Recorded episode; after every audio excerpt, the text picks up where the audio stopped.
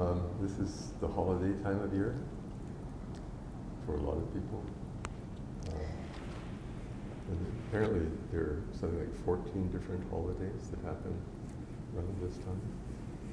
Most of them are Christian, but uh, there's Zoroastrian, and of course the solstice is Wiccan and pagan, and uh, Hanukkah,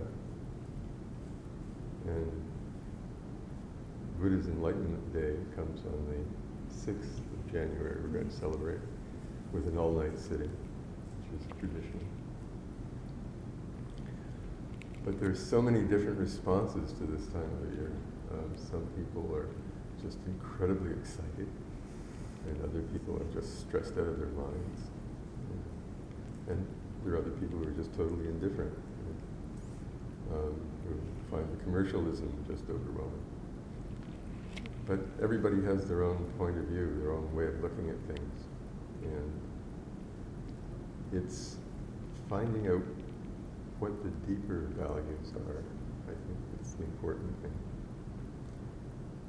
All year round, but especially at this time of year.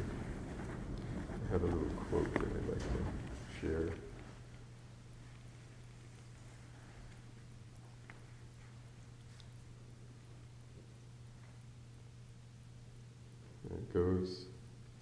The most beautiful experience we can have is the mysterious. Some of you may recognize this. It is the fundamental emotion that stands as the cradle of true art and true science. Whoever does not know it and can no longer wonder, no longer marvel, is as good as dead, and his eyes are dimmed. That's, that's Albert Einstein that said that. So, that mystery is an openness, I think. Um, it's stepping beyond making everything fit into the box of what we know and label. Right? It's, it's allowing subtler and deeper impressions to come into our minds, to appreciate the deeper values of the world around us. And the majority of people um, live their lives according to what they've known already. And humans seem to, be, I don't know about other animals, but humans seem to be really good at projecting values onto things. Um, and all those values that we hold dear, or that we don't like even, come from our experiences that we've had so far, whether direct or somebody's told us about something. And we, we judge the world that way, according to those experiences. I, have said before, uh, I think it's the fourth Zen patriarch who was asked um, how one becomes enlightened. And he said it's really easy, you just give up opinions. But all the opinions come from this model we have of the world, so we're not really experiencing directly. We don't see the people around us for who they really are. Um, there's a fellow that I know who's from Serbia, and he has certain attitudes towards life. But he had a good friend that he'd known from the age of two all the way up till he was in his 30s. And the friend um, wasn't there for him one day when he lost his job. Uh, the fact that his mother had just died and he was grieving with his family didn't seem to count. Uh, this fellow just felt that he'd been betrayed and that he could never trust him again as a friend. And no matter what the fellow did or said to help get past that, it wouldn't, it would, didn't make any impression. Because the model of what he thought the friend should be was so rigid. And that word should, if, if you ever catch yourself using it, it's because your model isn't matching the world out there, or the world isn't matching your model. Right? So it should be like this, or it shouldn't be like that. And, and it's a really good indication that you need to step back and step out of it. And, and appreciate something that, that might be there that you don't see. Because if you, if you put a filter up about what you've known in the past, then you limit the experience of what's in front of you. You, you only, well, there people that, that get really upset at somebody else because they shouldn't behave like that. Or they should have done X, Y, Z. But that whole person is there. All the different levels and complexities, the, the whole range of possibilities of that being is there in front of them. And yet all they think is, is the thing that, that's upsetting. And that's what they take away and they store that in the mind model. So anytime that they think of that person, it's that issue that's the dominant part of the experience. And that's all they get to know. And by holding on to that, they don't allow the relationship to change. So every time they come into contact with that person, they're reacting the way they did in that one experience that was so upsetting. I mean, that's not always the case. Some, some people are just jerks, but um, the possibilities of change are with us no matter what we are, no matter what we do. And all the different experiences that we can have um, come from this, this field of infinite potential, which is our Buddha nature, pure consciousness pure awareness. And to me, it's interesting, and, and I think this is so, that it doesn't matter what religion or tradition a person follows. Enlightenment's exactly the same thing. The different traditions simply provide different ways of getting there, or of realizing where you are, are already. But a person who's enlightened doesn't see differences. They experience the pure awareness is the foundation of everything, and everything is just an enlivenment of that pure experience. Right? And if you, if you think about it that way, we all have nervous systems and they allow us certain kinds of experiences. And those experiences are enlivening the field of consciousness, which has no boundaries, it's universal. Right?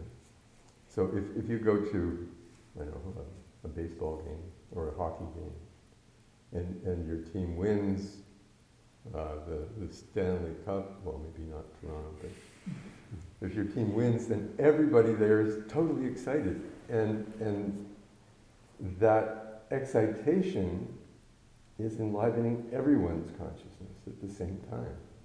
I mean, even if you go to a movie, it's different seeing a movie in a theater than it is when you're in your living room watching the, the, the TV.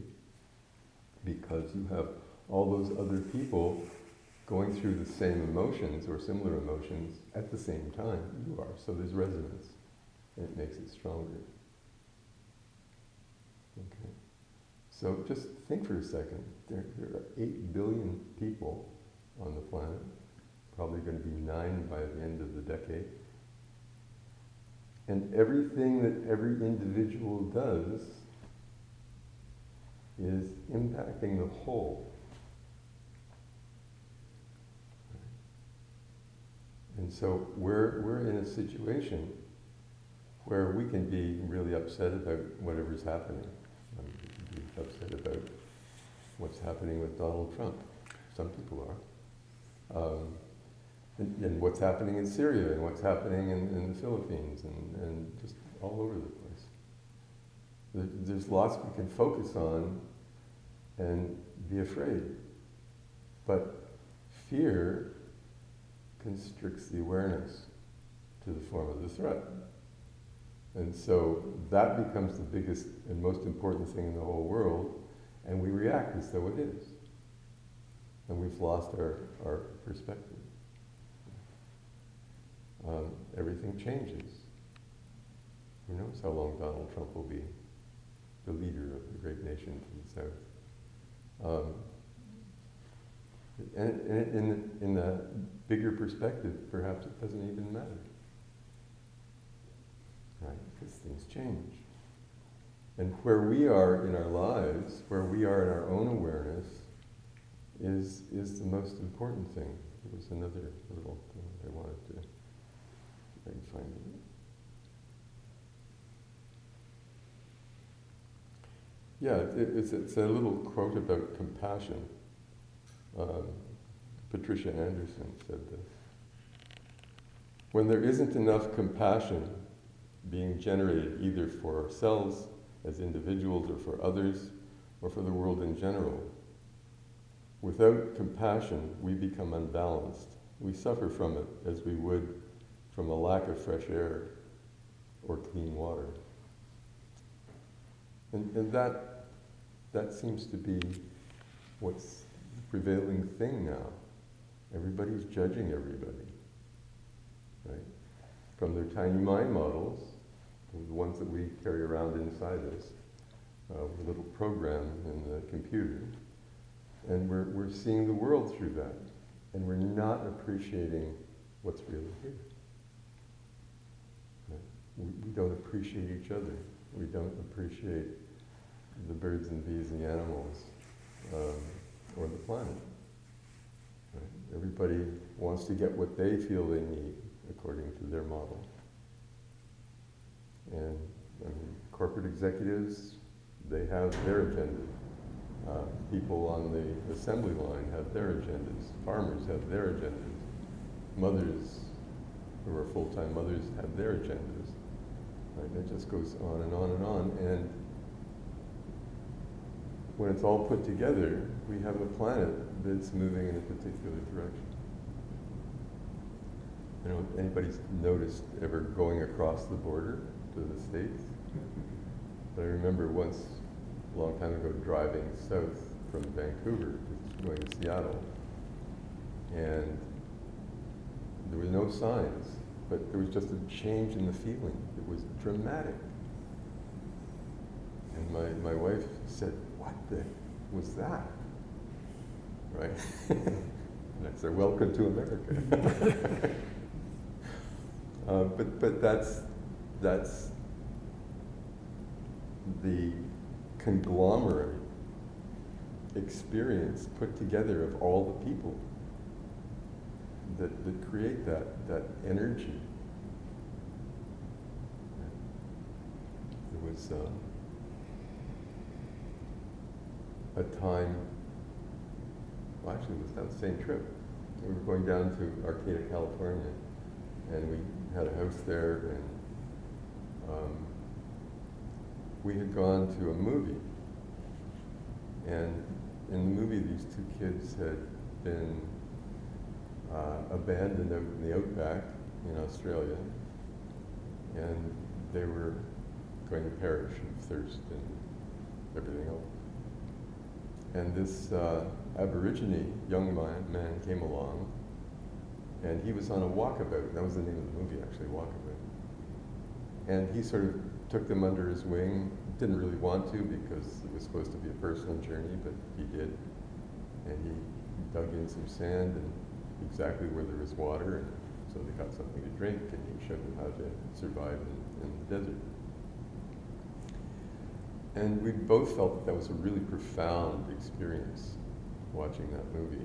And so we were sort of hyper aware of, of everything as we were walking home. And was, the, the, trees were beautiful and you know, the, everything was lovely. And as we approached the house, there was a laneway beside the house. And I saw something on the, on the ground in the laneway on the road and I couldn't figure out what it was because I'd never seen anything like that before. And I, I walked down the lane a bit, and it was this big circle. And the, it was a wheel, actually, about 10 feet in diameter, 10 feet hmm. across, 3 meters. And the, the outer rim was probably 4 or 5 inches. I still think in inches, feet. Um, the spokes of the wheel, and, and, they were raised, and so was the rim, uh, were probably 2 or 3 inches. And then the hub was this mound in the center, dead center of this circle. And it was slugs. Now, I, have I've never been really, I've never found slugs to be cuddly things. it just never appealed to me. But these, these were slugs, and they were all about, I don't know, eight inches long, maybe more. Big, big things. And there were slugs working their way towards the wheel from our backyard and the neighbor's backyard, and some were coming down the alley. And I hadn't noticed before, but they were they were coming up the alley that I went up, like the way that I came. And they would enter the wheel, and at the same time, other slugs were leaving it. Right? And then the slugs would sort of slip and slide over each other all the way around, and I, I, I couldn't follow any of them. They all looked the same to me, but they seemed to be going around this wheel. And then some would go up the spokes and others would come back down and they'd get involved in this big thing in the middle. And it was just incredible. And I, I went and I got a, uh, some chairs and I, I put the chairs at the, where the entrance was to the laneway and I got our wheelbarrow and took it down to the other end so a car couldn't come through and squash them all. And then we sat down on the ground in the, the, and, and, watched them for like four hours. It was just mesmerizing. And it, it was like a, a, very profound meditation. Sometimes it was just totally internal, but, but just watching these little intelligences do this thing. And I mean, I can, I can see, you know, saying, Janie, you stand here, and Joe, you stand here, and beside him, you know, Mary, you stand and, and make a circle. But, but these things were constant in constant motion. And they maintained it. It was just, it was perfect. As though there was a pattern that, you know, they were walking on, or, or what, I don't know what they do. What, what do slugs do? They slime along or slither? Oh, that's more snakes. But, but they, were, they were maintaining that pattern for the whole four hours that we were watching. And then the fog rolled in from the ocean and, and, it got really cold and wet and we went inside. And in the morning when we came out, there was not a trace that that had ever happened. But it was, it was like awe and wonder. It was like Einstein, you know. It's, it's just, it's way bigger than anything that I could grasp. So it was beyond my mind model. I mean, I, have seen videos of, of, slugs mating, and usually there's only two involved, right? Whether they make little circles and go for hours and hours, you know, head to tail, going round and round and round, or hanging from a, a strand of whatever it is that they do. Um, I've seen that, but nothing like this. And I've, I've, I've talked to zoologists, and I've, I've, I've, I've you know, searched the internet to see if, I could find anything. Nothing.